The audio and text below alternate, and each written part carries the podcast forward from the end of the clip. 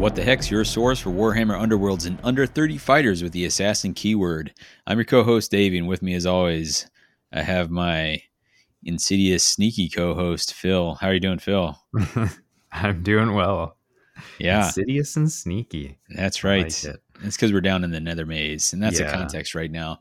We're recording on the 20th of April, um, which is just three days before uh, Nether Maze and Exiled Dead and Rivals of uh, Harrow Deep go up for pre-order, um, and uh, we have received preview copies. So uh, that's a thanks to G Dub, uh, and that's given us a chance to kind of take a look over this and get some content ready for uh, for release day. So um, there is going to be a total downpour of new releases and uh, hopefully a downpour of new content from all the different Yeah. creators who are, are dropping stuff at the time. So um, that is the state we are in.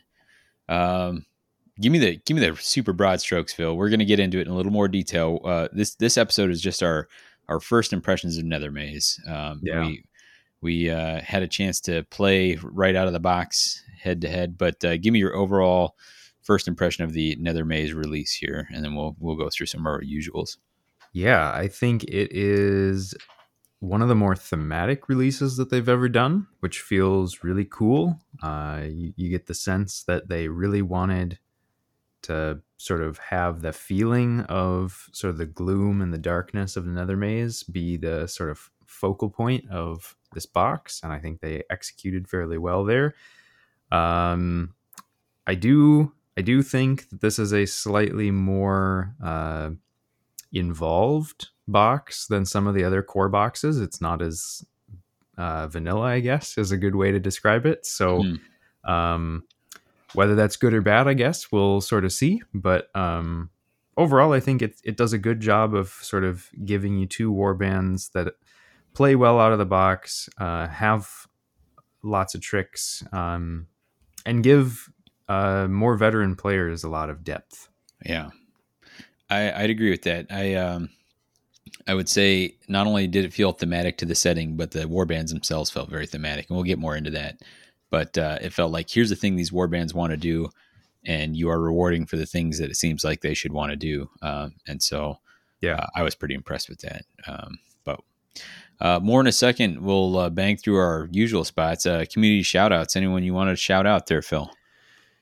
Uh, I just just at the moment, uh, I haven't really listened or read any new content, but I know, given how much is going to be coming out in the next few days and how much people are going to be uh, working to get card images and articles and whatnot put up, I I appreciate all of you for doing everything that you're doing, and especially people who are working on like deck builders and updating Yeah, uh, images online so that everybody has a chance to read through these cards before they uh, purchase a box is you're, you're doing you're doing the lord's work here yeah, uh, it's it's uh, good stuff.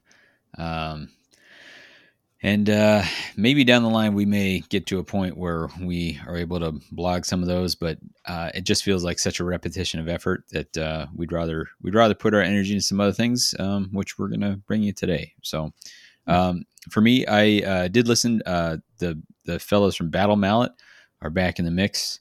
Um, they've just released a couple episodes recently. Uh, the most recent one, though, being a review of the Maze Breachers um, Rivals deck, and that is a release that it came out in White Dwarf, so no new cards, but just a assembly of existing universals into another Rivals deck.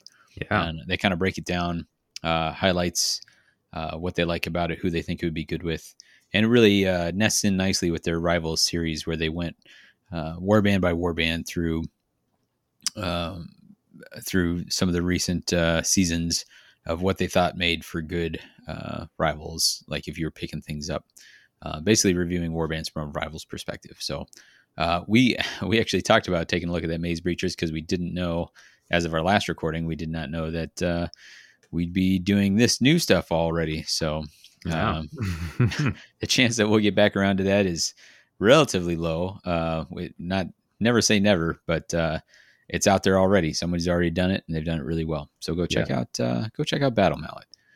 Um, Phil, what the Yeah. heck is going on with you?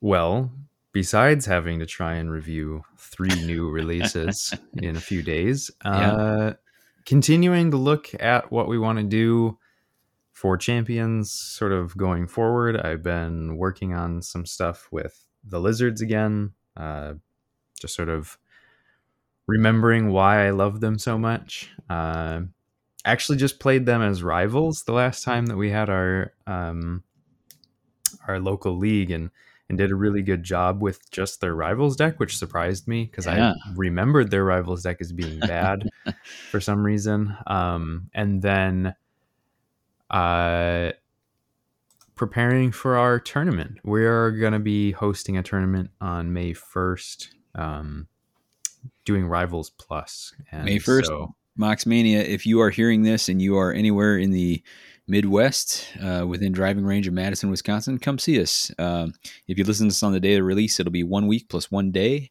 Uh, we're looking at 11 a.m. to like 4, 4.30 p.m.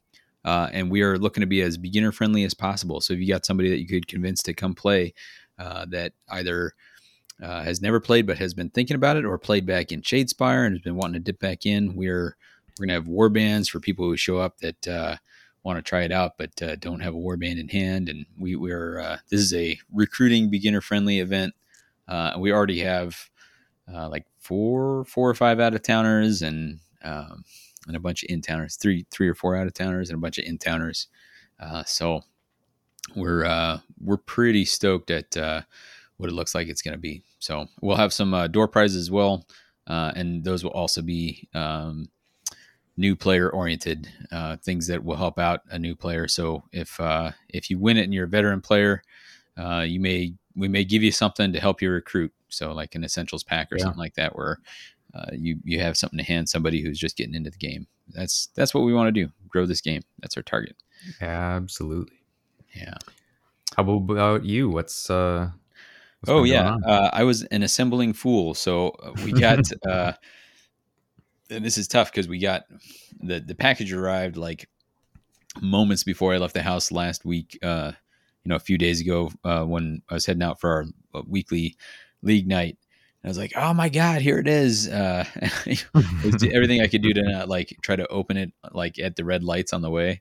Um, but uh, wanted to uh, get it assembled so that you and I could play. Uh, we played a rivals match with uh, with the box, um, but that required assembling the figures and all that sort of thing. But we got to do that, um, and that was kind of the the primary focus of my hobby. I was hoping to do a little bit more, uh, but uh, real life kind of intervened. I got a sick kid. I had a plumbing disaster. So, um, but uh, but at least we got some done. So enough Yeah. to bring you this episode uh, which is our impressions of that uh, Nether Maze box set, the uh, Eshin versus uh, Shade, Shadeborn. Um, so, Yeah. yeah. Uh, let's get into it. What do you say? Sure. Yeah. Right. I think we should. All right. So, main topic, we got the box breakdown here. So here's the the uh, essential box. There's a lot of things that are going to be familiar to me. People playing this for a long time. If you're not, uh, this is going to have everything you need to be able to play you plus one more person. Uh, everything you need to you know play that initial game and then grow it a little bit from there, uh, because there's the same number of universals as there were in the Harrow Deep. So it's a pretty healthy uh, dose of universals and Grand Alliance cards in there. Um, a lot to digest. So a lot of deck building options when you're ready to hit that spot. Uh, there's all the tokens, all the boards. Uh, there are dice. The dice changed colors, man. Yeah. what did you think of this? I thought it was great. Um, I mean, the the very simple, just white and black starter dice has always been just sort of. It's like, yep, it's solid. It makes sense. Like this is this is what I would expect. But uh, using the color palette of the season definitely feels more thematic, and I thought it was really cool. They did like a a purple for the magic dice, which I think is actually a really great choice. The Yep. the light blue never quite did it for me, but I Yeah. very much enjoy these uh, purple ones. The only thing I'll say is that the different colors threw me a little bit. So there was more than once where I definitely picked up nice to like, all right, I'm gonna make an Yeah, attack roll. yeah, yeah. Like those are channels. That is not gonna help us out in this situation. yeah. So um, something to be said for that simple white black. It's like, yep. right. But uh, I'm a fan. It was cool. Uh, like, and we've already talked about this. This felt uh, kind of immersed in its setting, and that was part of it there. very Um, much. I'll talk to the models as the as the person who assembled them. Uh, Yeah. They're incredible, right? Like uh, we we both got to see them, got to play with them. Uh, the movement, the dynamic nature of the poses and everything was was pretty impressive. Um, the only caveat I'll give is that they are potentially real fragile. There were a couple uh, breaks on the sprue for me, uh, which I was able to repair without too much Yeah. difficulty. Uh, and I would say if you are if you are you know listening to this as you are assembling your miniatures, which I imagine uh, more than a few might be doing, uh, if you're doing so they, they are push fit you know as as advertised they don't require glue. I still glue them anyway. If you're if you're doing that push uh, just make sure everything's lined up. And if if uh, a firm press doesn't seem to be closing the you know pushing the two pieces together uh, take another look because you're probably not lined up right. Every every time they pushed together and i had it lined up correctly it was r- pretty smooth uh, so if it feels like you got to push hard you're, you're not lined up right and uh, take another look uh, but the uh, the weapons, the limbs, the capes, all that stuff. There's a lot of like spindly, fragile things which look amazing, but if you end up pushing on the wrong piece and pushing too hard, you're gonna you're gonna snap or bend something. So, um, it's uh, take your time with it, uh, and and you won't be you won't be disappointed. They're they're super awesome, and they deserve they deserve a little of your time to come come together nicely. So. What would you say some of the most dynamic poses we've ever gotten? Yeah, I mean, you got Skaven dashing along walls. You got one leaping and dropping smoke bombs. You have, you know, swirling shadow capes going all over the place. They're they're pretty spectacular. Like for Yeah. for a game where I've been consistently happy and impressed with the miniature range, like this is this is you know uh, something again above like another. This is they're at the top of their game making these ones, in my opinion. I, So- I I definitely agree. I mean, like Mm. if if the models are gonna be the thing that gets you into the game because it catches your attention, like these ones do the job because they are very impressive. Absolutely. We did uh we did play the two warbands together. We're going to get into that in a second. I tried to go line by line through the rule book. Um I we probably deserve we probably owe a little bit uh down the line with some of the background. Uh Oh yeah, The, the very short is that the Nether Maze is below Harrow Deep. So Harrow Deep itself is uh, a realm, not a not a full blown realm, but like a a region that exists below uh, a, a spot where some outcast Idoneth had been uh, sent, and they they took in some members, some uh, witch elves that were fleeing Morathi. Um, they built their outcast enclave uh, inadvertently above Harrow Deep.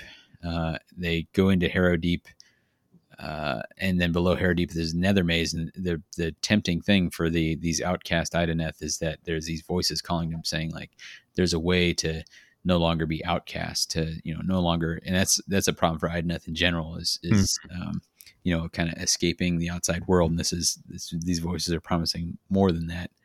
Um, but those happen to be, uh, as far as we can tell, shadow demons. Uh, they- yeah, seems Uh, fine. yeah, from the uh, uh, orb duplicitus, uh, the the shadow, one of the Mhm. moons of Mhm. um, Ulgu, and uh, it's not great. Uh, you can get all the way through the maze, and if you do, uh, there is some undefined terrible cost with escaping uh, the Nether maze if you make it all the way through. yeah.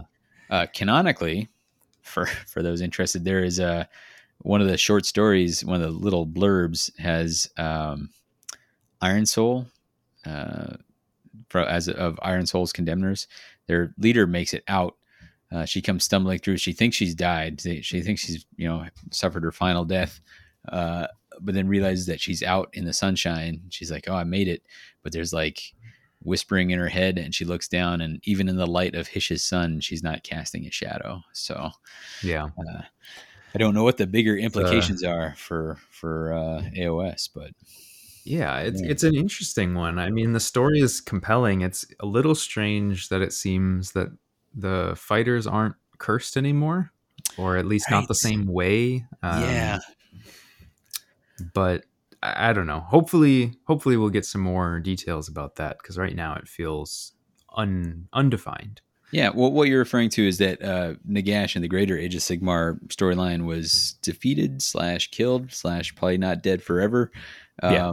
But that uh, broke the power of his curse, and so the Shade Glass curse. There is Shade Glass all over Harrow Deep. Um, the the shattering of Nagash's power scattered it far and wide, and so there is uh, Shade Glass present throughout Harrow Deep.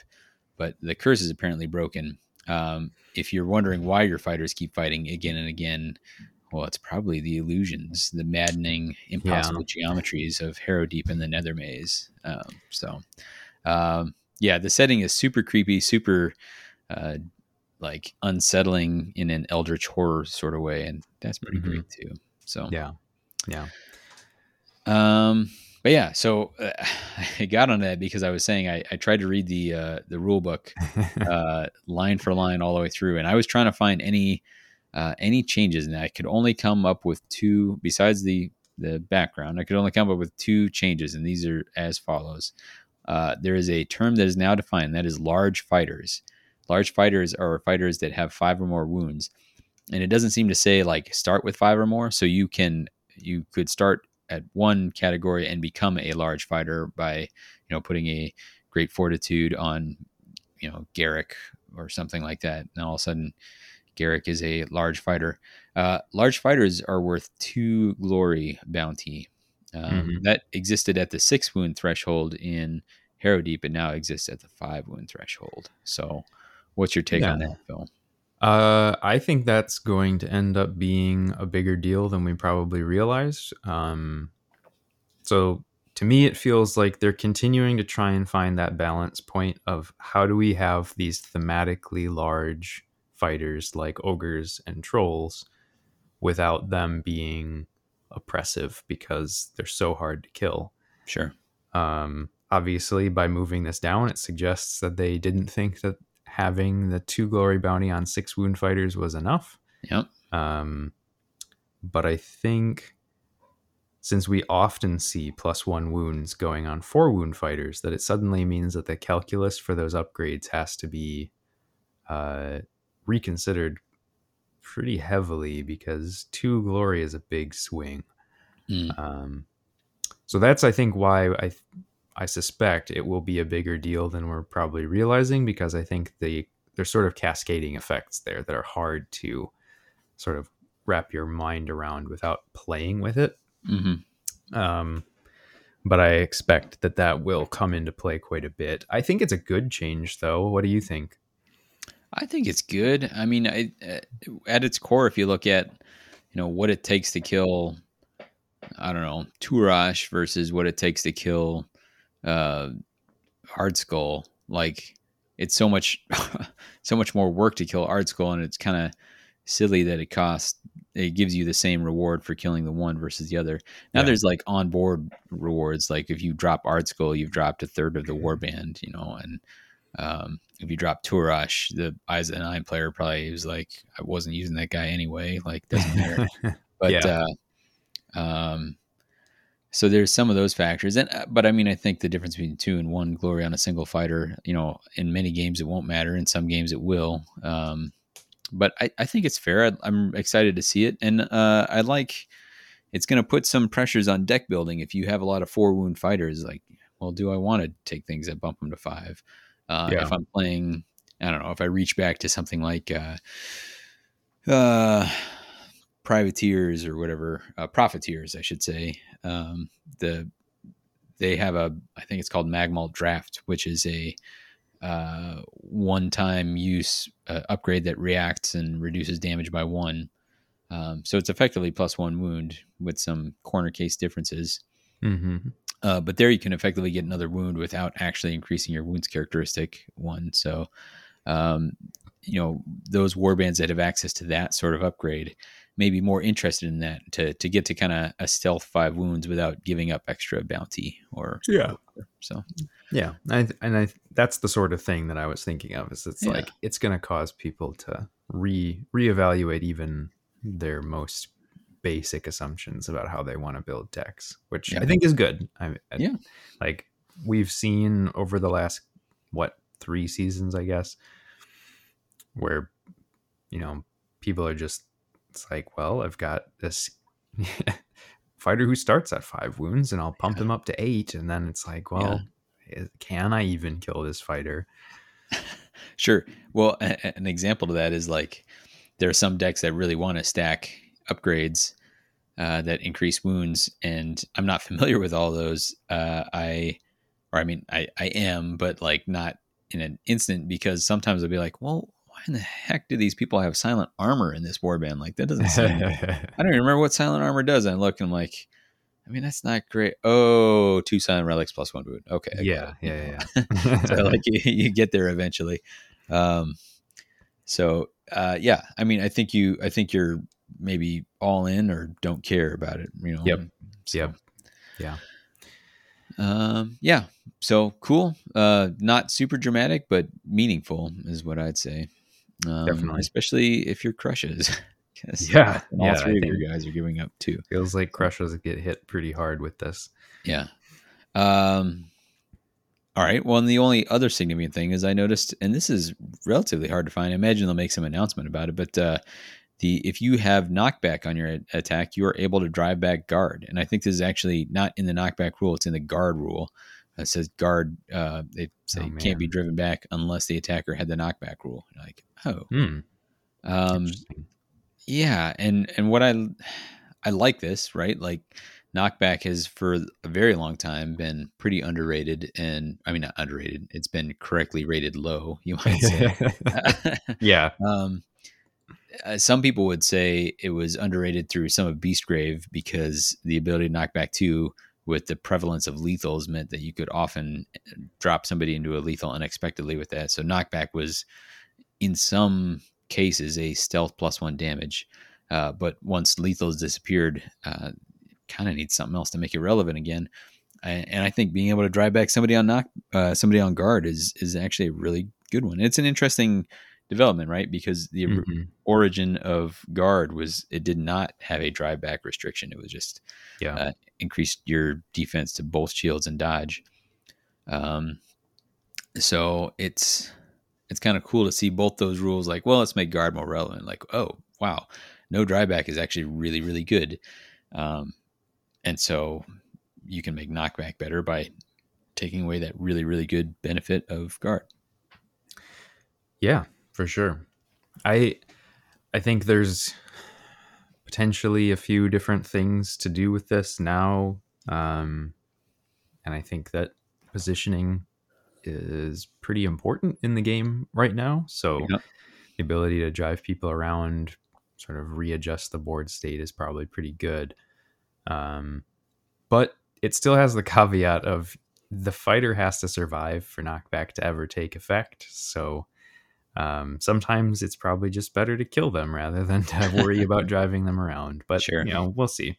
Yeah. Um, it's always a change that I'd hoped that they would do for knockback is that like it gives you some additional push even if you don't hurt the fighter. But uh, that's that's wishful thinking. I don't think Yeah. that's ever going to change. well, I mean, it has right here because as as I read it, if you if you have knockback and you tie on the attack defense Oh. roll, you'll be able to drive back the um Sure, if they're on guard. Yeah, if they're yeah, on guard. Yeah. So something.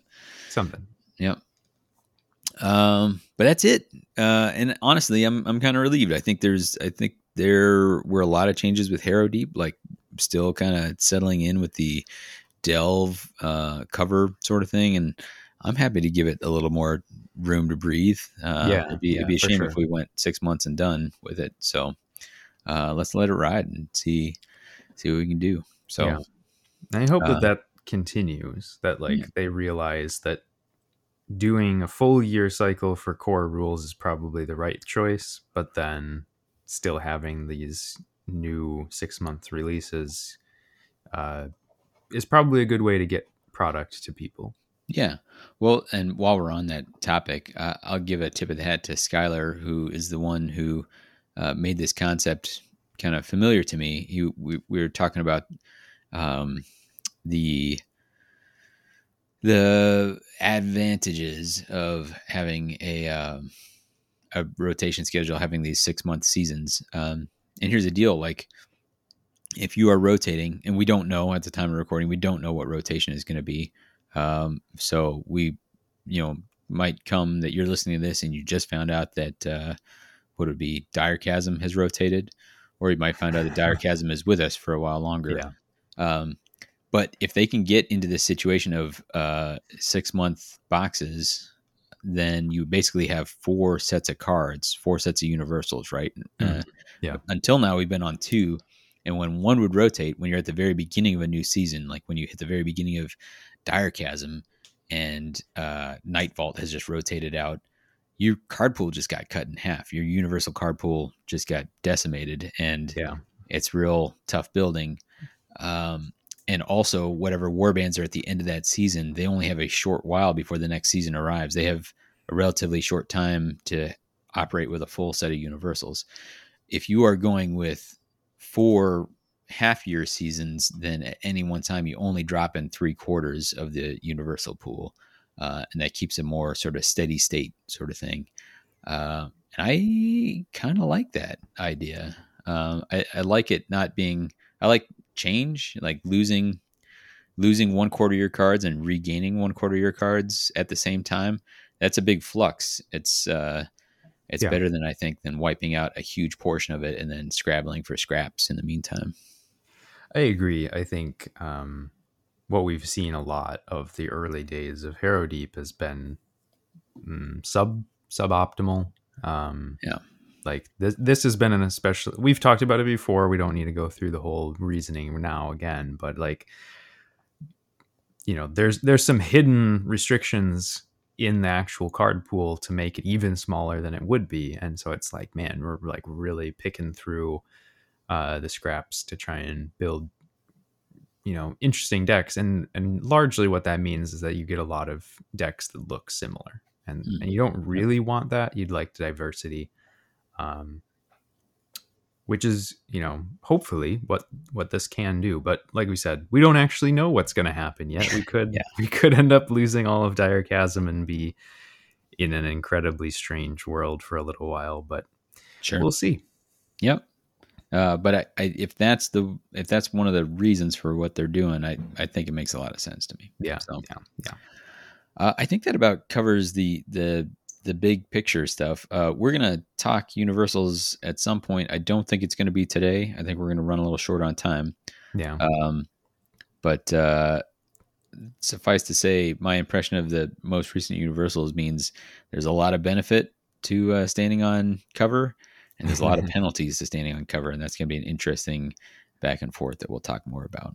Yeah, and I think um, so. Obviously, we get two new, two more boards. Uh, so I guess four sides. Yep, yep. Um, All of which have a lethal. Yeah, right? that's the thing that stood out to me is that they added a lethal on all the boards, which Yeah. we did not see before. Um, and I, I kind of wonder if they realized that like they pulled back from lethals too much. And it was like it just completely disappeared from the game. yeah. Um, so it'll be interesting to know like, is that going to be a theme going forward? Are we going to try and have lethals show up in most boards just so that it's at least present? Um, Yeah. But overall, they seem like pretty good boards, fairly balanced. I, which I like. I, I I think they've had a number of situations where the boards end up being very like skewed to one play style and these ones feel more like middle of the road for everybody. Right. Uh, all right. Well, we are going to give first impressions of the two warbands that released with this, and these impressions are based off of a game having played with the rivals decks against each other. Uh, I took over Slythael Shadestalker's Shadowborn, Shadeborn, uh, and you had dun dun dun. What are those dudes called? yeah, it's Slink, uh, Skittershank, um, man, Clawpack, Skittershank's Clawpack. claw Right. pack. Yeah. I was like, I don't actually know what they're. yeah, claw Um, pack. Sure. Yeah, uh, and basically, I I'd assembled them and then kind of pitched it to you. Like, what do- what do you want to run? You pick the you pick the uh, claw pack. What what made you jump that way? Um, so so like I said, I felt like these um, two war bands really seemed to lean into their um, theme, and so for folks who aren't aware, the Eshin group of rats are the uh, sort of lore faction that these guys are from, and those particular Skaven are all supposed to be these very like mercenary backstabbing assassin types. Um, and so the the theme here is that that's what they want to do. They have you know like basically a contract out to assassinate leaders and so their whole warband is designed around this concept of like you're going to kill the enemy leader which has been a thing from the very early days of Shadespire, where it's Mhm. like every single faction had their end phase if a leader was killed in the previous round. Yeah, it felt like it. There was a and- universal, you know, assassination, and and and it, it was just always like this isn't very good like eh, why the timing was just so hard, right? yeah i mean one it was almost always the hardest fighter to kill and then two like the fact that they made it so it was like in this round it's like oh well if you just draw it in the wrong round then you can't Yeah. even score it so Either- Either can't kill the guy or you already killed him. Yeah, know? right. So I just really wanted to see A, did they actually execute on the mission that they set out for? And then B, I, I thought that they just seemed like they'd be fun out of the box because it's like, yeah, we're just to go chop stuff up, which is always Right. kind of fun. right. Uh, you had the uh, sh- shade Shadeborn. I keep wanting to say Yeah. Shadowborn. But I uh, I mean I, I'm poisoning the well here by having actually said that. uh, but yeah, the Shadeborn. Um, Yeah. I I'll admit I did not pay a, as much attention as I wish I had when this faction released for Warcry. Um, but uh, you have a bunch of Khainite Shadow Stalkers, so like uh, shadow oriented uh, devotees of Morathi, the Witch Mhm. Queen, new goddess. Um, and what little I knew about these before we started playing was that they had the ability to like teleport between cover hexes slash uh, have a lot of movement tricks, and that was really exciting for me. I really like that kind of uh, tricky movement play. So Yeah. um, I was excited to try them out, even though as a general rule, I'm not super stoked about uh, elves, but um, yeah, I was I was in on these guys. So uh, I would have been happy to play either, but I was I was glad you snapped up the rats because I wanted to check these ones out. cool. Um, let's uh for for folks who are who are sitting there opening their box or waiting for it to arrive after they pre-ordered, or no, gosh, I'm wrong. I, I talked about people. Uh, this this this is going to come out. Uh, this is coming out uh, on pre-order day. So Yeah. I talked yeah. about people like listening as they Yeah. assembled. It still might be the case if they're if they're not listening right away, but uh, I should say if you're eagerly awaiting and trying to decide what which uh, which faction is going to be the one you jump for, uh, let's give you a, let's give a quick rundown. So Sure. um, we're uh, since we're already talking about the the uh, Shadeborn a little bit, uh, I'll go for it here. Um, these are the ones I ran. You have four fighters. Uh, the leader Slythael is got uh, four health. Is the uninspired stat line. Four health, four move, two dodge, with a range two, two smash, two damage weapon. Uh, and that weapon has the ability malleable, which we've not seen before. Malleable, uh, when you declare your attack action, you get to decide whether you have cleave or ensnare. Uh, that is pretty rad. Um, so pretty pretty mean when you're in rivals. yeah, yeah, yeah. Uh, uh, pretty accurate. And then Slythael has an ability, Shadow Ambush, which is, uh, I'd say, faction defining.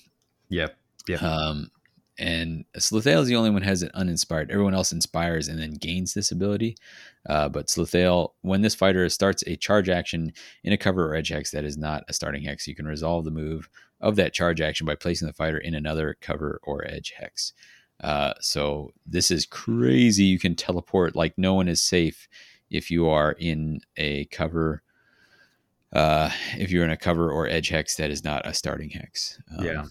I, I think they must have figured it was like too instantly potentially lethal if you let them be in a starting hex because people just start on the edge of the board and then teleport um, all over. Yeah. And Yeah. I, I get that. Uh, and so this is it doesn't feel busted. It feels real powerful though. Um, Yeah, yeah. Uh, and I think it's worth noting um, she also f- has the fly keyword. yeah, I totally. I don't think it was at all relevant in our game, but it, uh, it's totally it's totally a thing. So, Yeah. So, I mean, I guess just as a reminder to folks, um, they they have codified a number of things in just images now instead of using words, and Yep. so remember to check those because sometimes it's very easy to just be like, "Oh yeah, that Yeah. wing symbol is on there. That means they can fly." Well, it's like if we go back to the uh, to the pirate ogre, right? Like uh, black powder, his monkey is not a beast, which means he can carry Yeah. weapon upgrades. So it's Right. it's easy stuff to overlook. Uh, the other fighters here, you've got Velissa and Drusilla, who are the two sort of I'm almost calling them lieutenants. They start on an unfortunate uh, one dodge, three health, real uh, vulnerable. Yeah, Um, scary. They got a defensive bonus of uh, Shadow Mark, which is you can reroll one dice in this fighter's defense roll if the fighter's in a cover hex. So man, that's important because it gives you an extra face of the dice. If you if you are out in the open, you're on one dodge. If you're in cover, you're effectively on a one block rerollable, which is Yeah. much better. Yeah. uh, Val- Valissa is a uh, has a combo set up, so three fury, one damage on the first, and then two smash, one damage on the second. Um, what that's significant for is like one damage upgrade for her uh, is effectively like a plus two potential damage in a round. Mhm. Uh, Drusilla is range two, which is nice. Two range, three fury, two damage. Uh, Drusilla inspires to three damage, which is pretty significant. Um, they both inspire to have two dodge, and then they lose their reroll. Um, so Yeah. uh, but they gain the cool charge ability, and then you have Syl- Sylark Greyblood. Uh, canonically, he is the lowest ranking um, in the Khainite Shadow Stalkers thing. I think the in the matriarchal society of Morathi's. Uh, I don't know. Uh, Morathi's new goddom. um, yeah, you got there. yeah, the the dudes are on the bottom end. Uh, Sylark is like your utility piece, right? So he's got he's got a fine up close attack, two smash, two damage. He's got a uh, hand crossbow for three range, three fury, one damage. Um, and then he also has a spell action for just a channel. If cast, choose one enemy fighter with no wound counters within four hexes of the caster and or in a cover hex.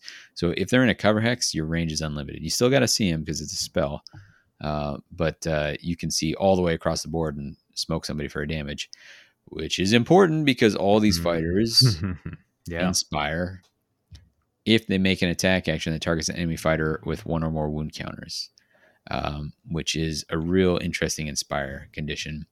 Um, Very. in the quote unquote one shot meta, wanting to set up something where you have somebody who's wounded before you go after him again is a very, very different tack to take. So, Yeah, very. Um I mean, I don't not not to get too far ahead of ourselves, but I mean, even just looking at Psylark, it's kind of like ping damage is probably going to be something that's very important for this warband. Um Mm. and so uh we haven't seen a lot of ping damage, probably not since Beastgrave, right? So it's been a hot minute since we saw much of it, um, Yeah. but it's here now. Uh, these guys have it. Some of the universals in uh, Exiled Dead and this set uh, it involve some ping damage, um, whether it be from spells or from uh, just straight up gambits. So uh, I think uh, I think that's a how important you find the inspire is going to feed into um, feed into your deck building a lot, and it's going to get you to those kills. You know, because uh, like Drusilla getting a chance to inspire, like it's it's all it, it's a weird puzzle to put together, and I, I found myself doing it on the fly, even with just the rivals deck. So yeah. um, that is that is the core of those those fighters. Uh, thematically, this is a warband that uh, cares about attacking somebody who's already wounded. Um, and that ping damage that Psylark has, I really like that because it's it's very powerful, but it has a very big downside, which is they have to be unwounded, right? So this is this mm-hmm. is the one mm-hmm. who's setting up the inspire for other people. Um, and if you think about like that that handbow thing, you know, so say somebody's three away, you've got a three fury, one damage shot at them.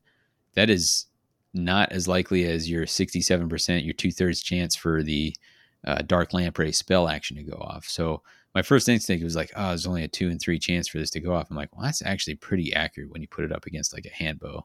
Yeah. So yeah, never mind. Um, uh, so they care about that. Uh, their cards really care about, or some some of their in faction objectives really care about people being vulnerable, uh, which is to say, uh, fighters are down to just their last wound. So either they'll get bonuses to hit, or they'll um, score some of their objectives off of uh, leaving somebody vulnerable or standing next to somebody who's vulnerable at the end of the round or killing somebody who's vulnerable. Um, that's a very counterintuitive mechanic for me because like your your your instinct is to finish people off, and that happened to me in our game where I I got uh, one of your minions, one of your little guys. Mm-hmm. I was like, mm-hmm. okay, I chipped the damage off him. He's vulnerable. I have these things that'll score off of killing him but why don't I just kill him? You know, like that that takes one of Phil's activations off the board, uh, and I think it ended up being the wrong move. Uh, all told, although it's it's you know easier to say that in retrospect, but uh, yeah. they care a lot about that. And then obviously they care a ton about being in or attacking into uh, cover hexes. Like they yes thrive off of those, um, and that is that is the core of what they do. They can do all kinds of cool tricks. They have ways to create shadow tokens on themselves. Uh, for folks who have seen the previews, you'll have seen um, the uh, we're going to say ruthless aim, which has a reaction to give her a shadow counter. Those counters clear, so what they do is they give you during the action phase the ability to be in cover, which is powerful for a number of reasons. Um, some of your tricks, some of your defensive stuff, mm-hmm. uh, but they don't stay through to the end phase. So they're not going to help you score things like Fearless Seekers or something like that. So that's a, it's a significant difference. But uh, I, I feel like that is the overall theme of these. Do you have anything to add to the to these guys as far as that goes? I don't think so. I mean, like it really does seem like what they want you to do is to stand in cover, hurt, like punish other people for being in cover, and slowly chip away at your opponents um, and I, I, I'm a little confused about the vulnerable thing too. Mm, um, yeah. like I know they probably wanted to be able to push that mechanic, but like on the whole, I don't know that in a championship format it actually makes a lot of sense. I think leaving anybody alive is putting yourself at pretty great risk. Yeah. Um, so we'll see. Uh, definitely be surprised. Um, the, I guess the reward just has to be large enough, right? Yeah. So yeah, yeah. I had one round where uh, again it was the round that I decided to kill one of your little guys instead of leave him vulnerable. Uh, so I did not score a, a, an objective that would said, "Is there a vulnerable fighter?" Mm-hmm. Uh, which, in retrospect, like the kill is worth one glory, leaving him alive was worth one glory, uh, and then knowing what I drew into, which was kill somebody who was vulnerable for a surge and uh, finish a round next to somebody who's vulnerable for two I, I went into a one round where I was like, wow, everything I have cares about somebody vulnerable. That's uh, going to be a problem for me. Yeah. Well, and I, I, suppose that's also part of just knowing the decks. When you just yeah. pull everything out of the box and play, it's like, oh, actually, yeah. these sort of subvert your expectations a little bit. And yeah. Uh, so what we want to do here, because we're just doing first impressions, we just wanted to give each of us give a favorite card, uh, favorite objective, favorite gambit, and favorite upgrade from from uh, each faction. So, uh, Phil, you played against them. What, uh, as usual, I'll give the caveat when we say favorite here, we just we're saying a card that we want to talk about. It might yeah. not be that the most powerful. It might not be the best, but it's a, it's a card we think is cool. So, uh, sure, give me any category you want. Throw throw one at me. Um, I'll start with an objective, uh, since that's where I like to start thinking about warbands. Um, sure. I don't know how good this is, but I, I think it has the potential to be good. Uh, so this is all is shadow. Um, so this is a duel. Has a third end phase.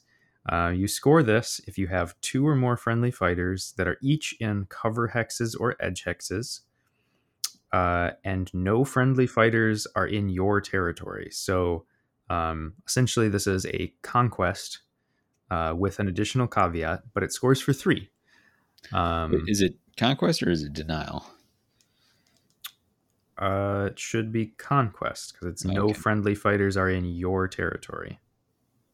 So no, you'd have to have all your fighters. Oh, friendly fighters. Yeah, friendly. yeah, yeah. So you can yeah. get them into. So you have all oh, your fighters right. in enemy territory yep. in edge hexes or cover hexes, and then you can score for three. Sure. Um, I think the the potential here being third end phase for three is that you could have just two.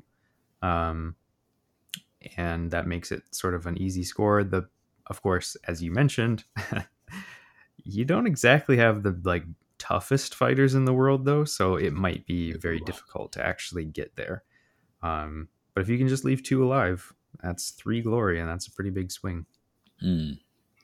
Yeah, uh, I will say in our game, I, I, I ended up drawing into it early and ditching it, um, but I definitely read it as a denial equivalent. So, hmm. um, I you know there's a lot to to process when you're yeah, yeah, yeah. first time.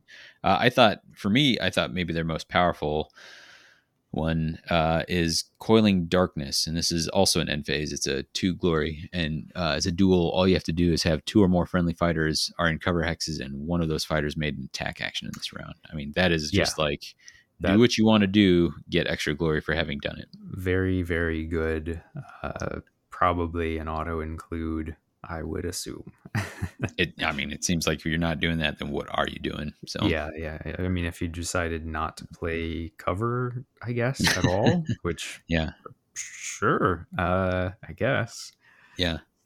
Oh gosh, I should have included this in the um in the playstyle. They are all assassins. I don't think we mentioned that. Oh yeah, um, yeah, yeah, yeah. That is uh that is very significant. Um, obviously, they uh it opens up a whole lot of cards. Any card that refers to assassin has all of a sudden got a ton of redundancy with them. So yeah. that's cool.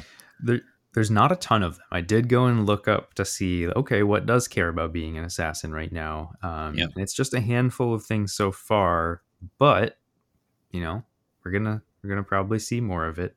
Um, yeah, I mean, but even even the small cases like there's a there's one in cold blood, which is um, a surge for one, kill? kill somebody if you are not wounded, or kill somebody if you're an assassin. That's actually a pretty good surge. Like, okay, yeah. did I kill somebody with an attack action? I'm going to score the surge. Like, there's there's very few caveats on that. That's pretty powerful. So yeah, solid. Um, all right.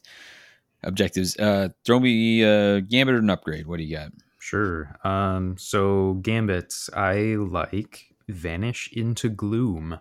Mm. Um, so this is one where you choose a friendly fighter with no charge tokens, and then you get to place the chosen fighter in an empty cover hex. So specifically having to teleport into a, a cover hex, um, and then you give them a charge token.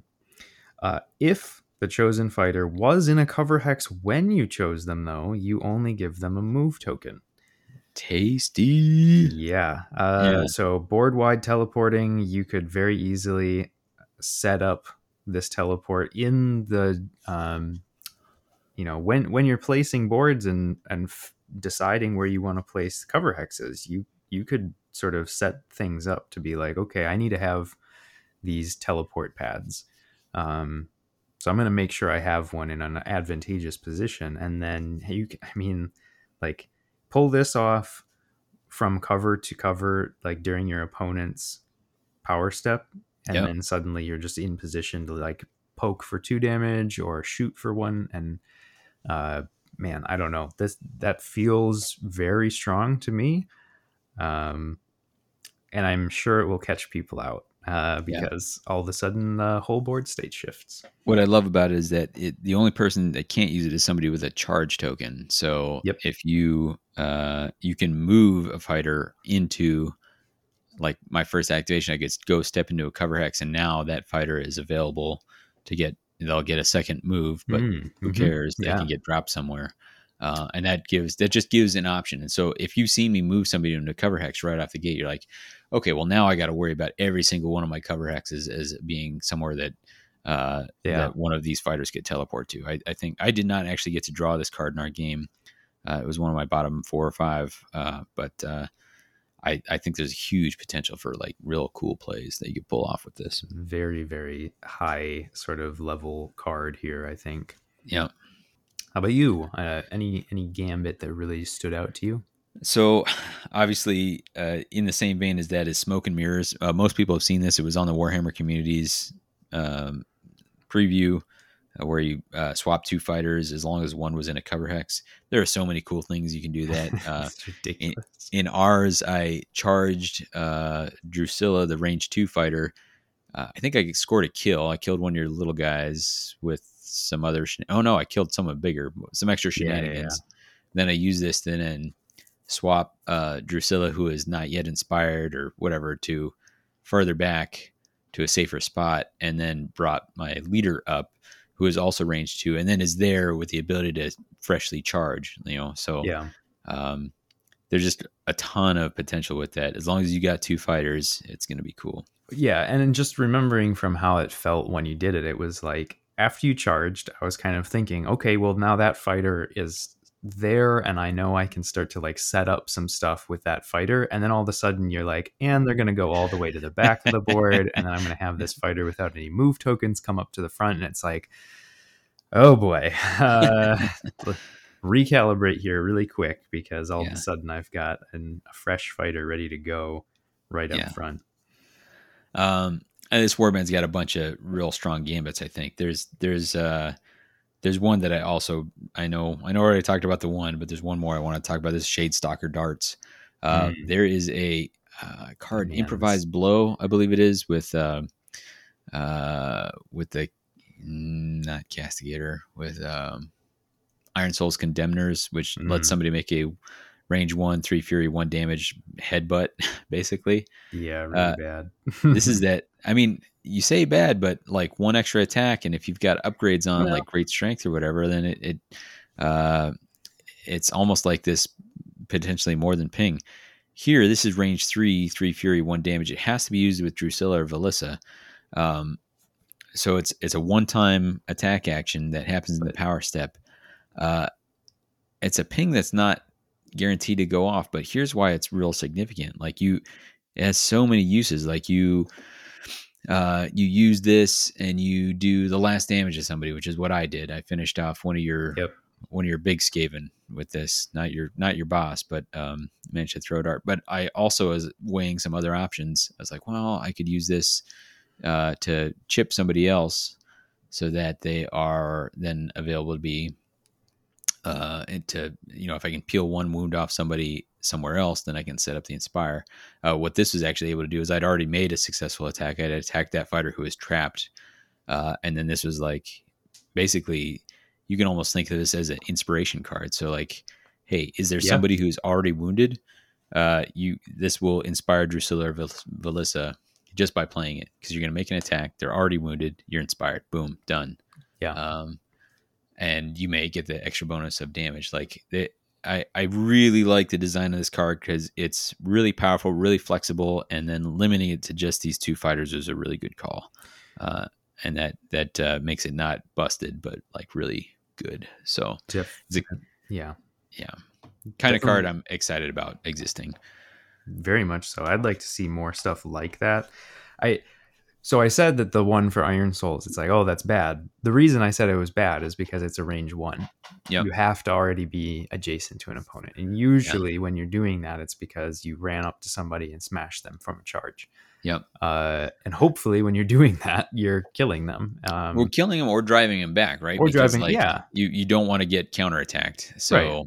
like if you want to use that card, it means that you had to leave them adjacent to you yeah. to be able to make that So- improvised blow. This one you can charge, attack, drive him back, and then still throw a knife at him. Yeah. Or even just like be standing somewhere on a cover X and throw a knife. And it's like, oh man, Oh, I didn't see that coming at all. Yeah. And I- I think having it be ranged is is really going to make this be an annoying card because it's going to come out of nowhere and all of a sudden just ruin your day. Like, oh, you you've got you know a plus dice thing if you're in cover, and you've Yeah. got you know plus you know you've got Do you glory have fighter's Seeker. ferocity or glory seeker? Like, Yeah. oh my god! And Like, all like, this is super dangerous. Yeah. so yeah, I I really like the card. I definitely got caught out by it really badly in our game, and I was like, oh no, you can make an extra attack. yeah. Yeah. uh, so I yeah, I think that one will probably be an auto include as well. Uh, hit me with an upgrade. What uh, Yeah. what upgrades in this faction did you like? Uh, there's a few, but the one that I chose was rapid fire. Um, Mm, this yeah, is so good. it's it's a little iffy just because it's restricted to Psylark only. But Yep. um, this is one that we've seen used before, but it, it's sometimes restricted to once per turn. So Mhm. this is a reaction after this fighter's activation in which they made their ranged attack. In his case, it's the repeater hand bow attack action. Um, and then it just says you can make it again. And conveniently, and I think correctly in this case, they did not put the restriction to say you can only do this once per round because Yeah. like it's not an amazing attack. And so this upgrade makes it really worthwhile because then every time you activate him to shoot, you're shooting twice.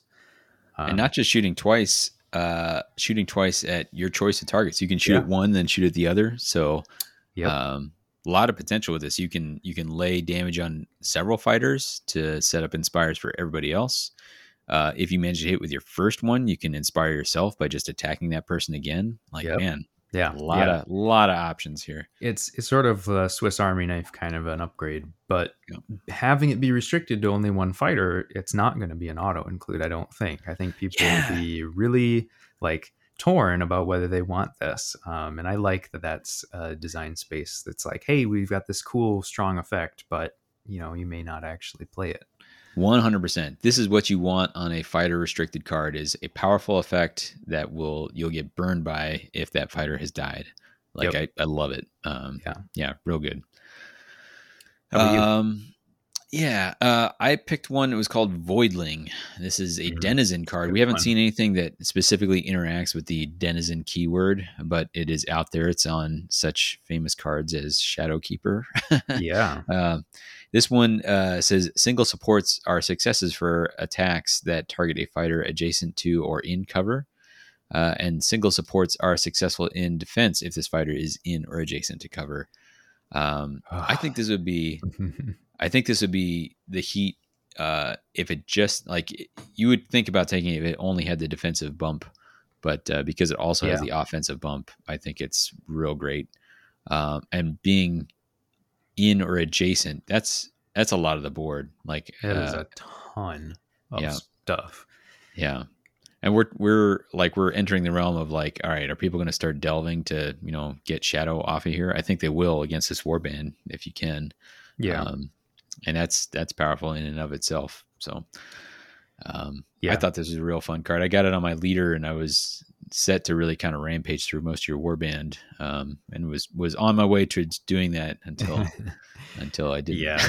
It- I mean, it's really scary. Uh, Yeah. I will say, and and like that that card is very similar to um, what what was it called back in Shadespire? It's uh uh, Helpful helpful Whispers. whispers. Oh, got there both at the same time. yeah right, that cool. that card uh, a little better, I guess, on the offense because it was just you always counted single supports uh, as long as you weren't already supported. I think. Yeah. Uh, I um, think you had to not have anyone next to you. I don't know. It doesn't matter. Either way, it doesn't yeah. Ancient But history. Point point is that's that's a good card. Uh, we Yeah. were using that a lot. It's basically that in Yeah. more most cases. Plus, Yeah. you also have a defensive bonus. It's like Yeah. hmm, okay, Yeah. Yes, Didn't- please. didn't probably need that, but uh, I'll definitely take it. Um, I think there's going to be a lot of situations where this warband gets into spots where it's like, hey, I'm on guard in cover with you know a support. I'm now counting every single face of the defense die as a success. So you're going to need to either out crit me or just out just like sheer number of successes to be able to Yeah. hit, and that that could become uh, an interesting like way that they gain some survivability despite having fairly low wounds to start and fairly low uh, defense dice to start. Yeah. Uh, and that's as deep as we're going to get on that warband right now. I, I thought they were a ton of fun to play. Uh, I got to pull off some real cool movement shenanigans. Yeah. Uh, I was also getting like a little fancier than needed. I was like getting ready to do the shadow ambush. I'm like, oh, I'm going to appear in this shadow. I was like, well, that's literally two hexes away. I could just move there normally, but like, but I Yeah. did it, you know. um, so, uh, but I was lining up against your claw pack. Um, Yeah. You want to give me a rundown of those fighters? Yes, sir. Um, so there, it's five fighters. You've got the three larger, sort of more veteran rats, and then you've got the two up and coming rats, and they they uh convenient well uh let's see entertainingly i guess will be the word uh they tie the sort of story of these guys together very nicely where you've got these three assassins who are like veterans and well respected and then the two little guys who are like i'm gonna you know i'm gonna outdo you and then the boss is just like oh you're both useless real, Um, real uh, Turosh and um, yeah narvia Narvia vibes going on here. Yeah. yeah um so so the leader here we've got slink skittershank so they all start with five move which is Oof. crazy uh super super fast um he starts on two dodge with four wounds so he is as hard to deal with as just about any fighter that we've seen in the game on their uninspired side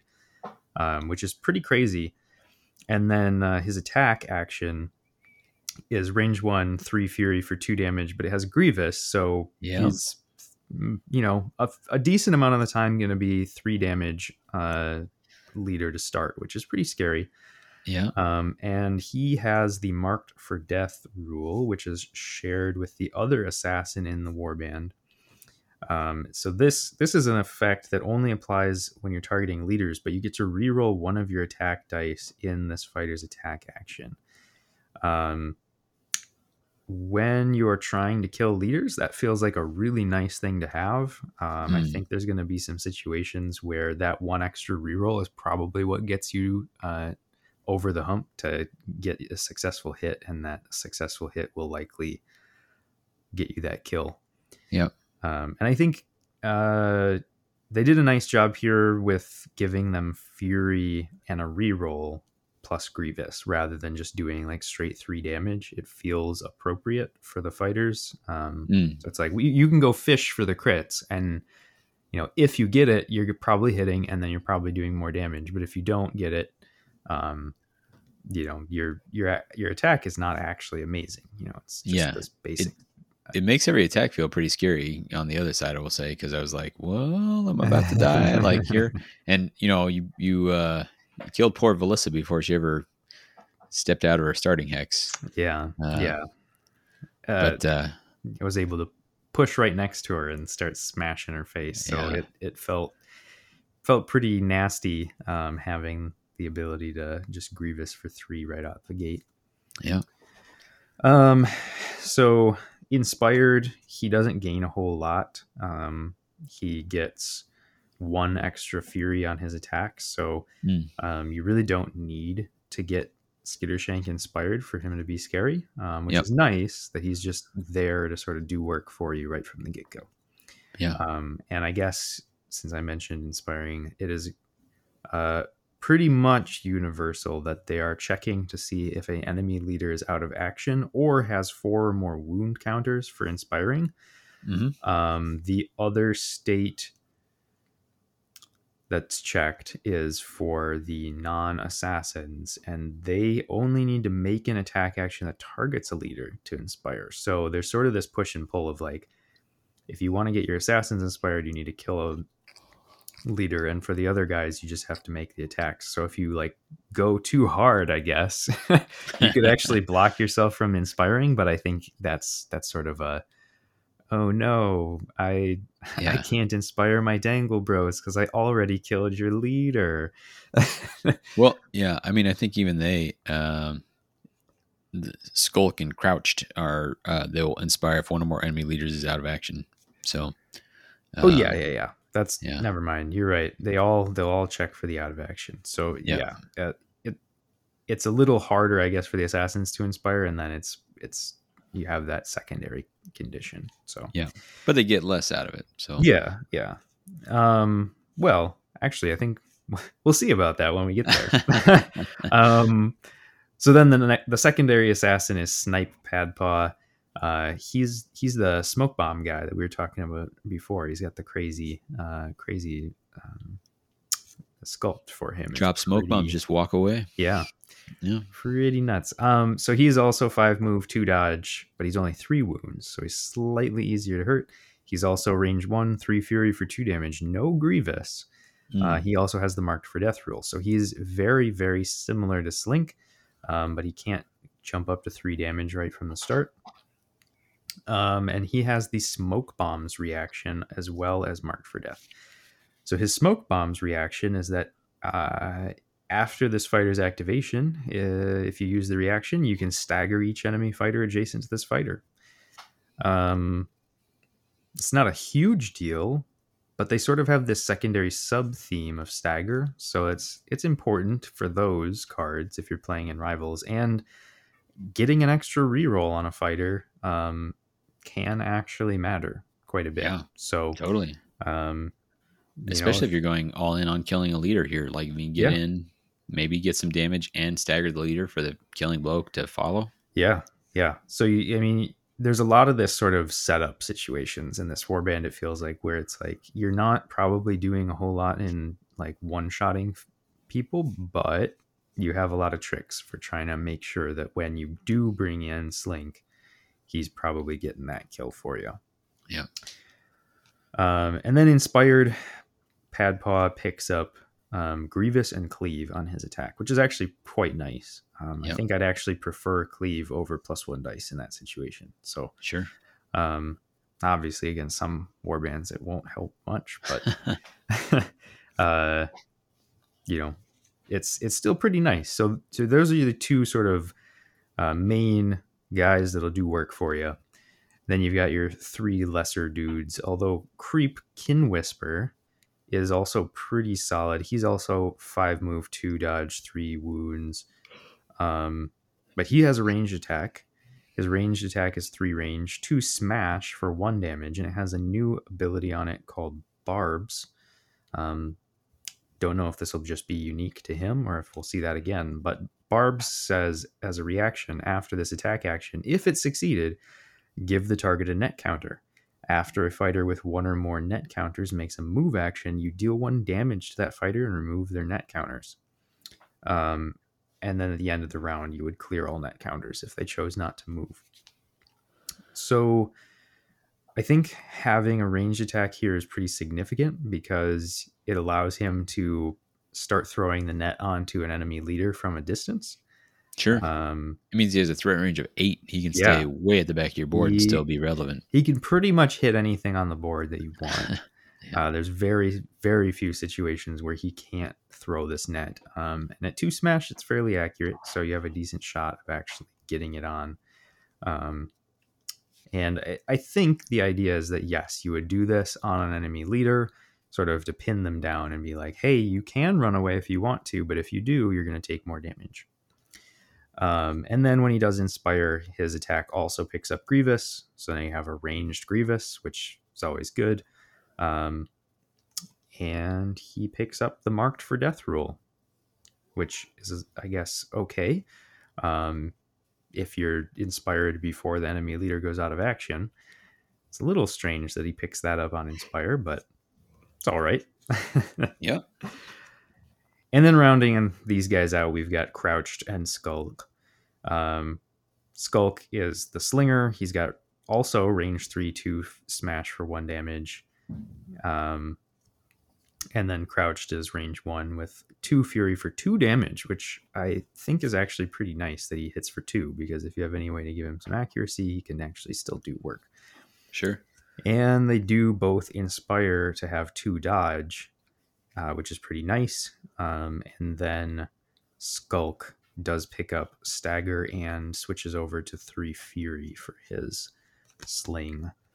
Yeah. Um, sort of a lot of text I'm realizing on, on these, all these fighters cards. Like they all have some sort of special ability and they all do like three different things. So Um, sort of a lot to digest there and try and remember.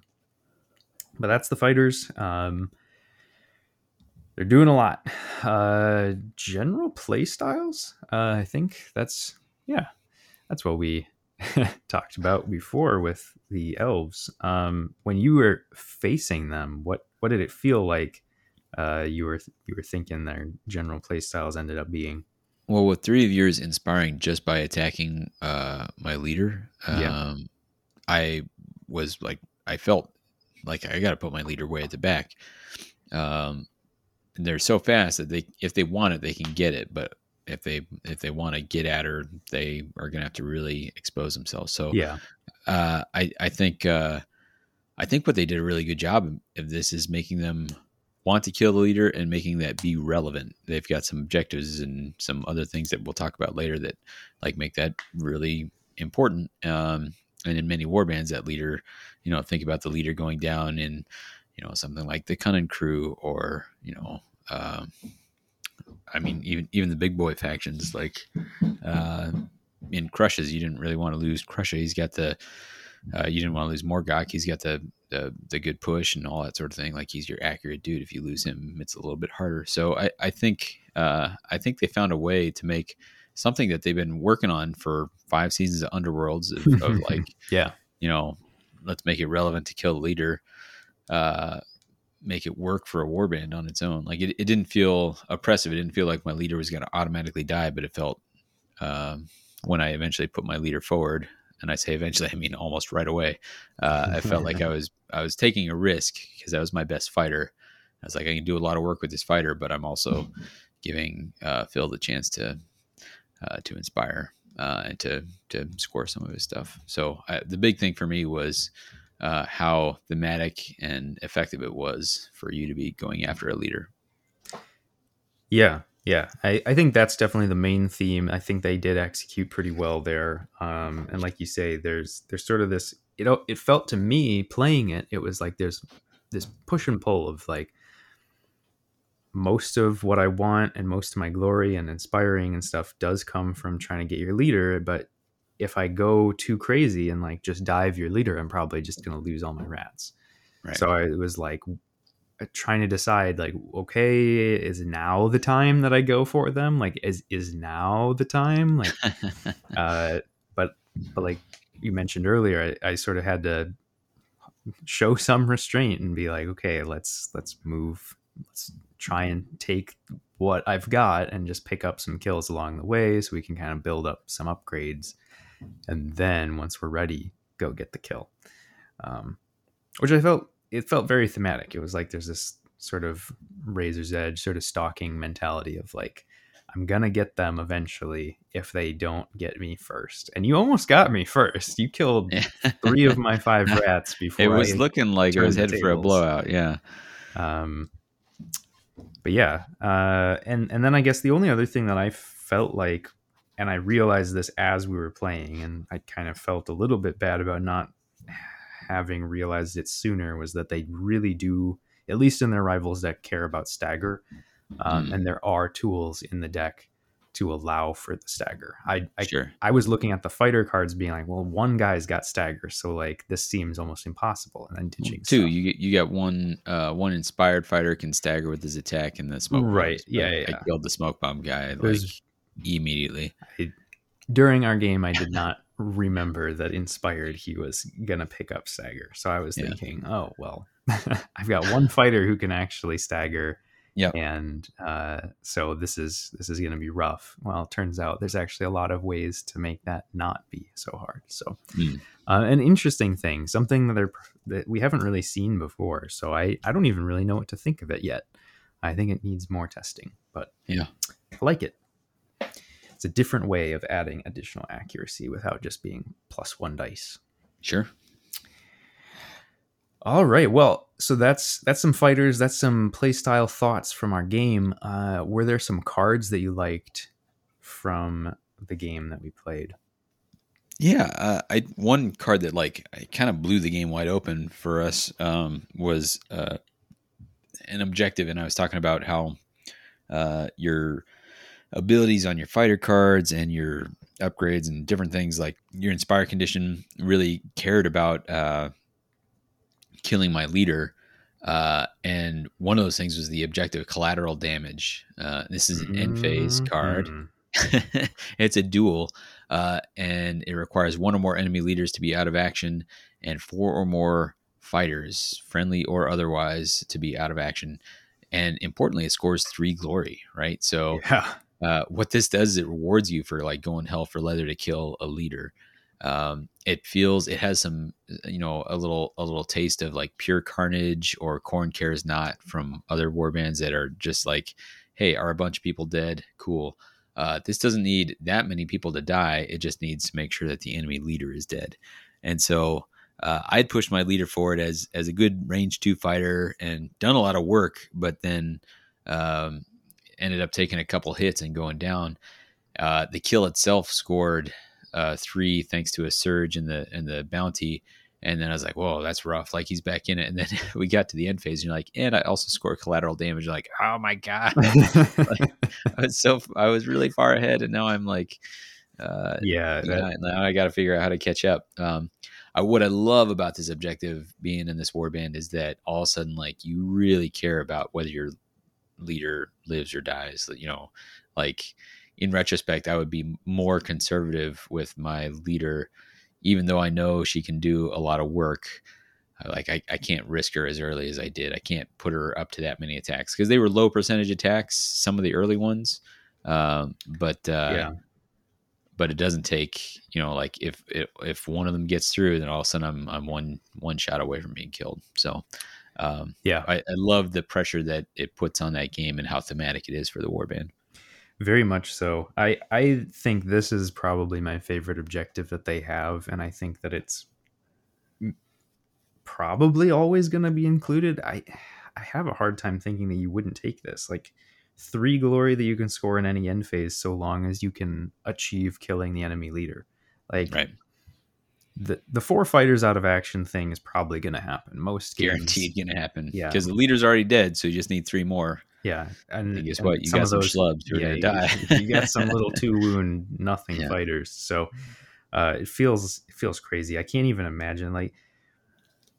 And I guess this is something I hadn't realized until after our game and later, sort of just looking through the cards. But they kind of feel more like Reavers than I thought.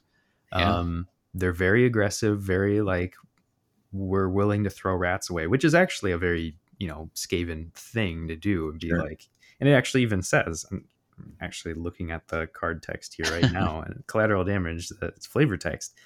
To ensure a target's death, there are few prices Clan Eshin will not pay.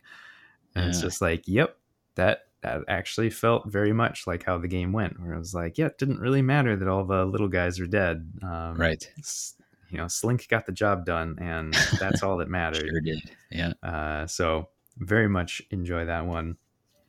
Um, in terms of another objective that I actually did really like in the warband, um, and I think is also very flavorful, uh, is unsurprising fate. Uh, I, I like this one both in how you score it and just in like some of the cover art and stuff. But um, so so this is a score in an end phase if one or more friendly minions are out of action, and I guess uh, importantly to note that the the two little dangle bro guys, Skulk and Krowcht, are both minions. So you have Yeah. one of those guys go down, and you can score this in any phase, um, which I think is nice because it's like they're likely to die kind of at Yeah. some point, and so this kind of feels like a guaranteed one one glory end phase. Um, and then the art for it is I I can't actually tell. You only see the back of the rats. You can't really tell which one it is. I would you don't recognize these this claw pack by their butts yet no, but I'm gonna Okay. guess it's Krowcht because it kind of looks like he has a hood. Okay. Um, but but he's like tr- in Hrothgorn's trap, yeah Uh, definitely definitely got bushwhacked which which feels pretty pretty on point because they have two Yeah. wounds. So it's like, Yeah. yep, uh, this is probably how they would die to Hrothgorn's uh, warband.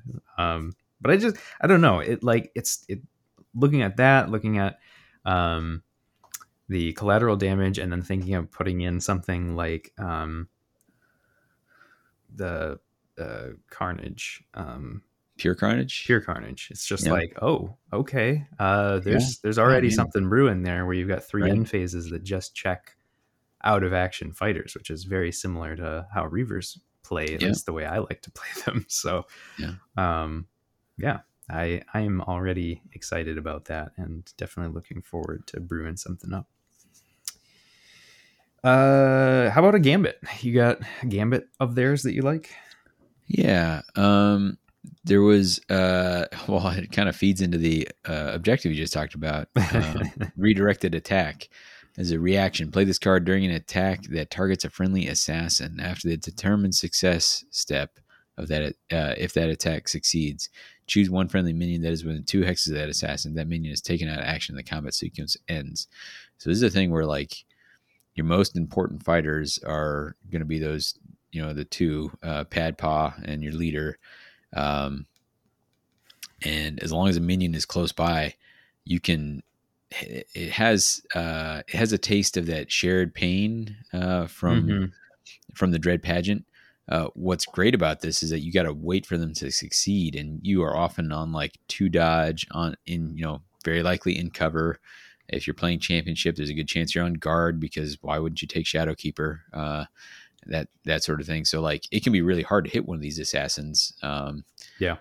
and then when you finally do, you know, it could be like, okay, I, I came through with enough to kill him. You're like, yeah, but guess what? You killed Krowcht. Dang, so bad. yeah. Uh, uh, and it's pretty, it's pretty loose. Like Crouch just has to be within, or you know, one of the minions just has to be within two. Uh, and again, I think it's pretty balanced because if both minions are dead, then this is a dead card. Yep. Um, uh, there are ways to modify it. Like if you uh, are bringing something that turns somebody into an assassin, then all of a sudden this is a card that can be used. You know, say if you uh, put give Kinwhisper some upgrade, now all of a sudden Kinwhisper can protect himself uh, with the presence of other minions uh, Yeah. or with of, of the two minions. So um, it's a card I don't know that it's going to make it into like championship decks in general, but I love that it's there, and I know that anytime you know until until deck building settles out with this warband anytime that uh, i play against them i'm going to be worried that I, i'm finally getting a hit through on the boss to take him out and instead i'm just going to kill a schlub with a sling so Yeah, Um, I mean the the Slaanesh one gets a lot of play, and Yep. I, I have to imagine this will probably be similar. Um, Sure. because you know, saving an important fighter for somebody who's less important is a really big deal. Crucially it, it, it uh, ends the attack um, sequence so Yeah. like if i if it's round two or round three and your boss is next to my boss we're adjacent to each other i'm like okay well i'm going to take the first activation and kill you uh, not only do i not kill you but i don't get to drive you back because the attack sequence ended and you're adjacent to me and now you're going to get your Yeah, back yeah. so So, no uh, there's back. there's a positioning aspect of all real good what Very- uh what game did you would you get your eyes on Uh, I really like skittering blur. This is this is similar to um, what is it? It's something shadows from the um the Idoneth, but uh, or I don't know. it's the one that made it so you can't target a specific fighter. In this case, Uh, it Forgotten says nightmares or something like that yeah. In this case, it's in the next activation. Attack actions cannot target friendly assassins oof yeah. uh pretty rough um since i if your fighters are already inspired then that's gonna mean only your dangle bros can even be targeted and if you happen to have some upgrades that turn people into assassins that you're playing with uh you could make it so your whole warband can't be targeted and that Right. also feels really nasty um so i really like how this plays out like it again it's in most cases it's just going to mean that your opponent has to re- redetermine targets. Like it's like okay i can't go after the guys i wanted to go after but i could still go after one of these little dangle bros or i'll draw a power card or something instead. Right. um but that having that kind of control to be like i can see the writing on the wall. I know that you're going to be trying to like power up you can even do like I'm a huge fan of doing with damage reduction cards from the Khorne War bands, where it's like, all right, you play the thing, I play a thing, you play a thing, I delve a thing, do another thing, and it's like, okay, I've buffed this fighter up, and then I'm like, okay, and you can't target my assassins, and it's like, Yeah. uh, Yeah. like, oh, cool. I've got a really accurate high damage attack that's going to go kick Crouch in the nose. Yeah. Like, awesome. Yeah, That's exactly what I wanted to do. so I am uh, pretty happy to see something like that. It's sort of a supplemental survival card, but it's not just directly a like, hey, your dam- your attack just doesn't do any damage. Although they they do have one of those as well. So yeah. yeah. uh, it's actually kind feels a little oppressive that they have both, but um, we'll see. Uh, and then upgrades. We, we we're getting down to the the last few cards here that we're going to talk about today. What what jumped out at you as a cool upgrade that these guys get to use? Uh, yeah, I mean, this one is not as exciting, uh, but uh, mostly because I'm leaving some of the other stuff um, out there. But uh, I, I did kind of enjoy uh, this. I don't think you even had a chance to put this on, but we just discussed it after the fact. There's uh, Eshin Throwing Stars, and it's just a range three, three Fury, one damage attack, but it has stagger. Uh, and what I like is that on um, Speed Five fighters, like this onto one of them that doesn't already have ranged attack, really like just makes insane threat range um, getting this on. I know I take it back. You did put this I on, didn't did. you? Yeah, I, Yeah. You, uh, you, and it actually was crucial because you knocked me out of a cover hex, which was really sure, important I to sure me. did. Yeah. Damn. It, it yeah. actually, when I played it, it felt like a really big deal that I got. yeah, it. yeah. It, it might have been game defining because you were able to. You were down to one fighter. I had two, uh, and I had, uh, I had a fighter with a range attack, so I was going to be able to keep plinking at you, and then you put this on, knocked me out of range, and then I had to decide uh, what my next play would be because not only did you knock me out of cover, which is a defensive thing, but you staggered me. Um, and so my play and the next one was to go on guard to try and increase my defense, get rid of the stagger, but it meant I didn't do anything offensively, and you were able to close it out by committing to the attack on the next one. yeah. Uh, I think just increasing range and then like stagger when it's coming from ranged is that little bit more powerful. So, yeah. um, yeah, pretty boss. Um, what about you? uh, so I've I'm gonna do two because I think they're both really cool, Sure. but one of them is like good, and one of them is just hey, that's a neat thing that you can do. Yeah, Um, so we'll start we'll start with neat. Uh, so this is ricocheting Triskel or Triskella. yeah, Uh, so this is also a um, throwing star one. This has to go on Creep Kin Whisper, so already probably quite a bit weaker than what you would expect. Um, so this is a reaction upgrade after he makes his attack. So not just any attack; it has to be the attack on his fighter card. So one damage. Um, if he succeeds, though, you get to choose one other enemy fighter within two hexes of the target and deal one damage to that chosen fighter. Uh, we talked a bit about this one after the game, and I, it's very restrictive, but I feel like it could get really nasty because it's repeatable ping damage. Um, as long as fighters are somewhat close to each other, which I feel like anymore nowadays happens a lot. Um, and the nice thing is that you could have situations where it's like, okay, the target I want to hit, the leader, whatever, is buffed up, bunch of extra wounds, bunch of defense upgrades. They're on guard, in cover. Like it's just super hard to hit them. But then there's this little, you know, dangle bro over here. So I'll throw this one damage thing at them and then bounce un, you know, undodgeable, unblockable damage over onto the leader and just yeah, ping away at them. yeah. Um, Uh, make it a make it a Bahanar who's all stacked up, or a yeah, um, Glissette who's who's got all the defense in the world. And like, I don't care. I'm gonna go hit, you know, Slake Slash, who is just on one shield. I'll do a little bit of damage and ping over to you. Um, yeah, I think I think there's, I think it's like situationally awesome, uh, and whether that's enough to actually take it or not. But it's Yeah. a, it's a fun design. and and it's super thematic, right? Because he's got Yeah. in on his model, he's got this like crazy like poison dipped throwing star, and it's like Yeah. okay, cool. We get, we get to actually see him do something cool if you bring this card. Now, like I said, it, it restricted to one fighter, so probably don't actually see it that much, but uh, it it feels fun and it's something I want to try. Um, and then in one that I just actually really liked, and I think is probably going to be really gross. So this is called Prehensile Tail. Mm. Uh, so this is an upgrade you can put on anybody, and you can re-roll up to two attack dice if the attack roll for this fighter's attack actions, if this fighter has one or more attack action upgrades. But it importantly does not say that you need to be making the attack from the attack action upgrade. They just have to have an attack action upgrade. Uh, so, you know, you could get this from an illusion. You could get this from like slapping a ranged attack onto somebody, and then later on they just come in with their melee attack with a bunch of rerolls. Um, like two rerolls is, is a really That's big a lot. deal.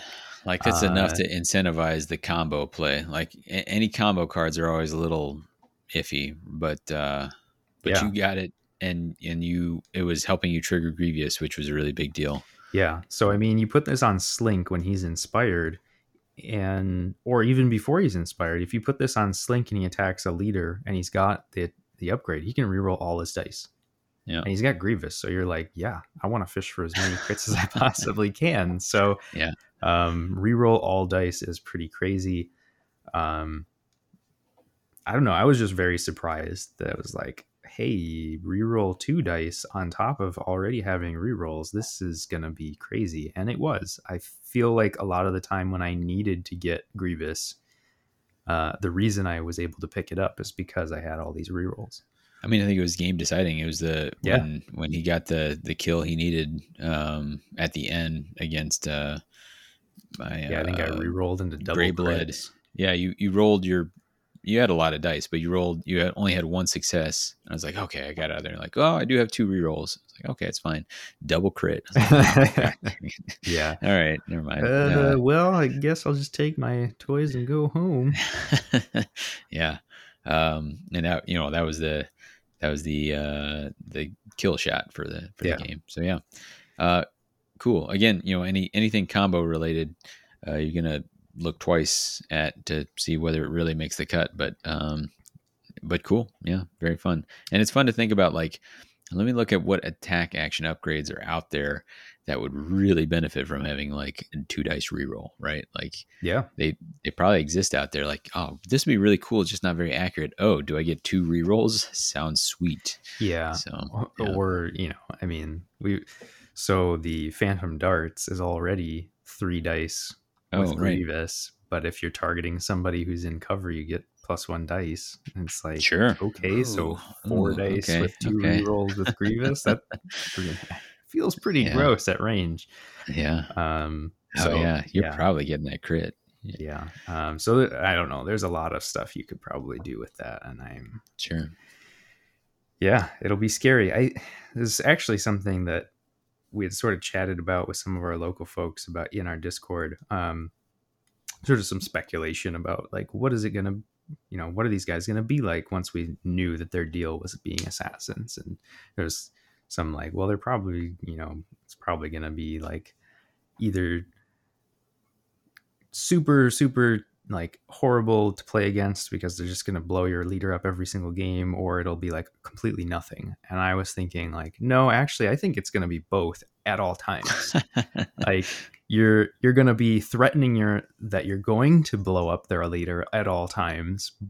And so your opponent's always probably going to be on edge but the actuality is that it probably will not happen in like even half of your games and it'll be this sort of like either you blow somebody out or you get blown out kind of situation right um yeah, and I don't know necessarily if that came through because we didn't know the warbands very well, but it certainly felt like I had you thinking about stuff a lot.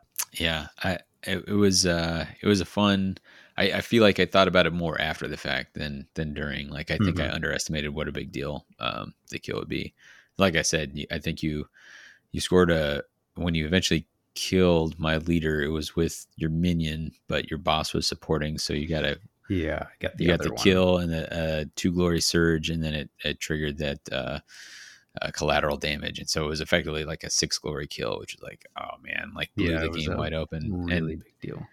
Yeah, and so then in game two, man, I would be just like, like horrified uh, with my leader in a way that I, I probably should have been in the in that game. So uh, it was cool. Yeah, Um, very fun. yeah, yeah, man, I had a blast, and I think I remember saying uh, in this, I don't know, we ended on something like uh, 12-8 for the for the Clawpack, something in that range. Yeah, yeah. um, and uh, but it was it was pretty close. Like in, until part of the way, like maybe halfway through round three, I think you you made the right choice and uh, you know put put a little risk on the line and then and then uh, lock the win in for yourself. But uh, I felt like both warbands really thematic. I, I mean, we've already said this. I felt like the the setting was thematic.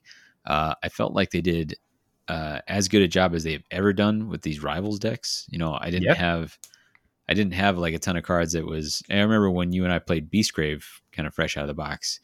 Uh, I I was playing the uh, Grashrak's, and I, I kept drawing cards. It's like, well, this guy's already dead, or this guy is like a this is a really bad uh, fighter specific upgrade for a guy, you know, like that's probably going to die anyway, or is Yeah. already dead.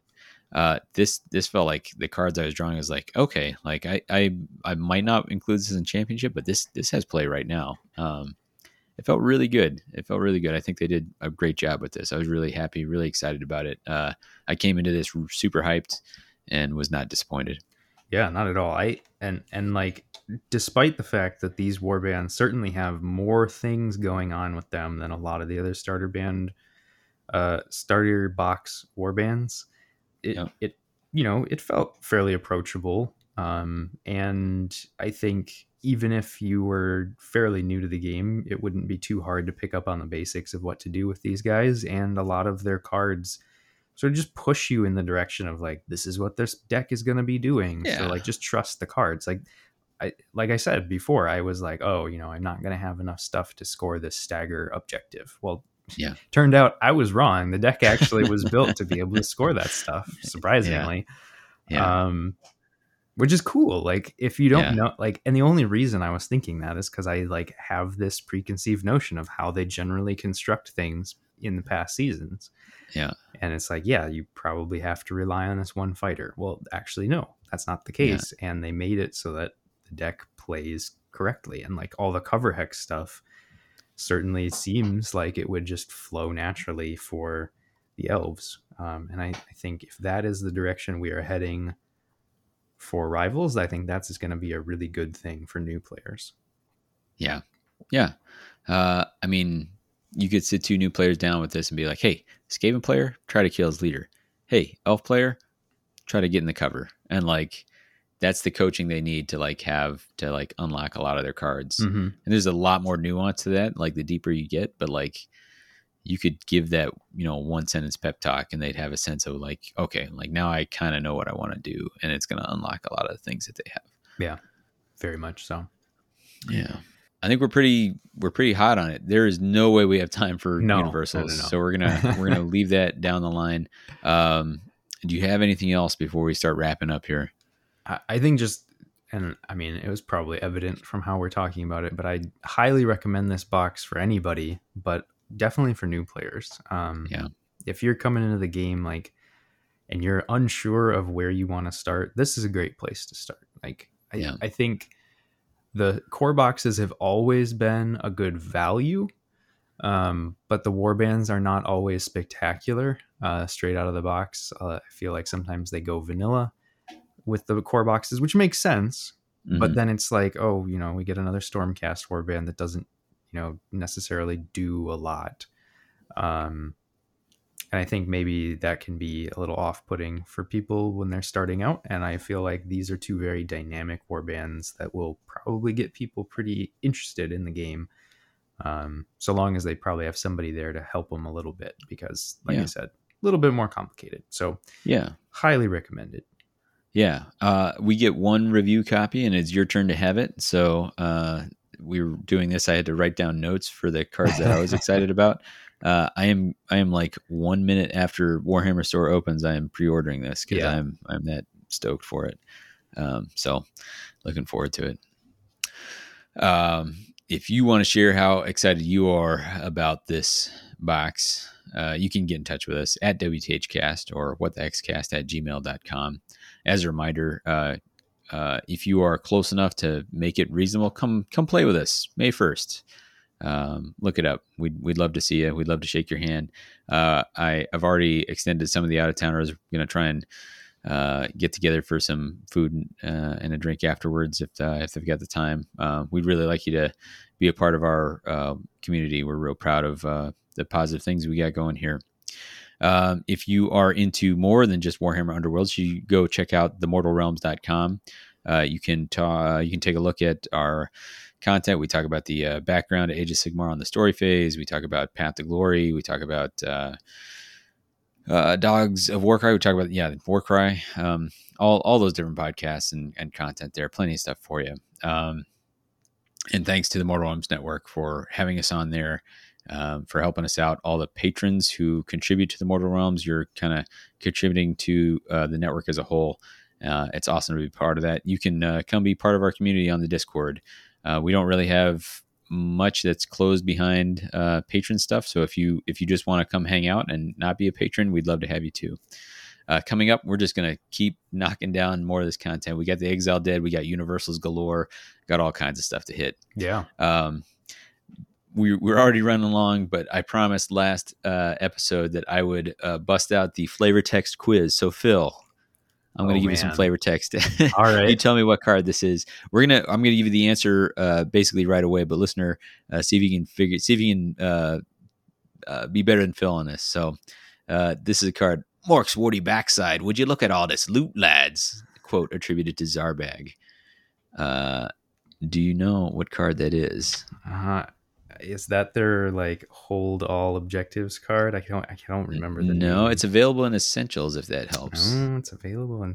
Oh, it's Great Gains. There you go. that the essentials gave it away. yeah, um, yeah. Knowing that it wasn't actually from Zarbag's kits.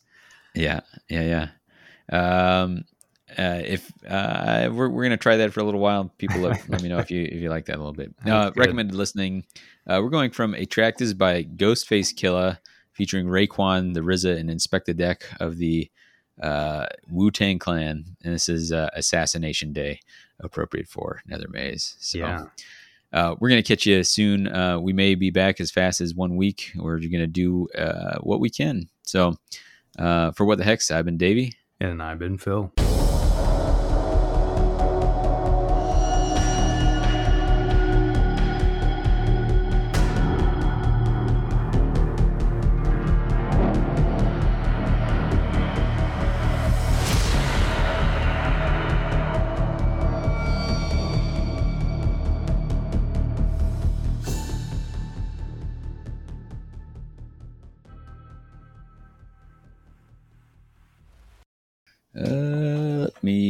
This tangle of chords from on my keyboard. I don't think I'm planning on typing much, but this is a little out of hand. Yeah. I mean, Let's see. Yeah, it's tough to build decks for anything but the new stuff. Like, oh yeah. I, Yeah. I I'm at the point where I'm like, I don't care. I don't I'm just gonna grab something, probably just bring whatever I've got thrown together already and just because I, I just want to play with the new guys. So the, the kids are upstairs doing some some kind of cheering thing. I don't know what is happening. I'm just gonna let it ride. uh, they're it, it's happy sounds, not angry sounds. So we'll we'll not intervene at this time. sure, sure. All right. Um. God, I, you, can you hear them at all? No, not at all. Okay, good. Uh, whatever it is is kind of insane. All right. Um.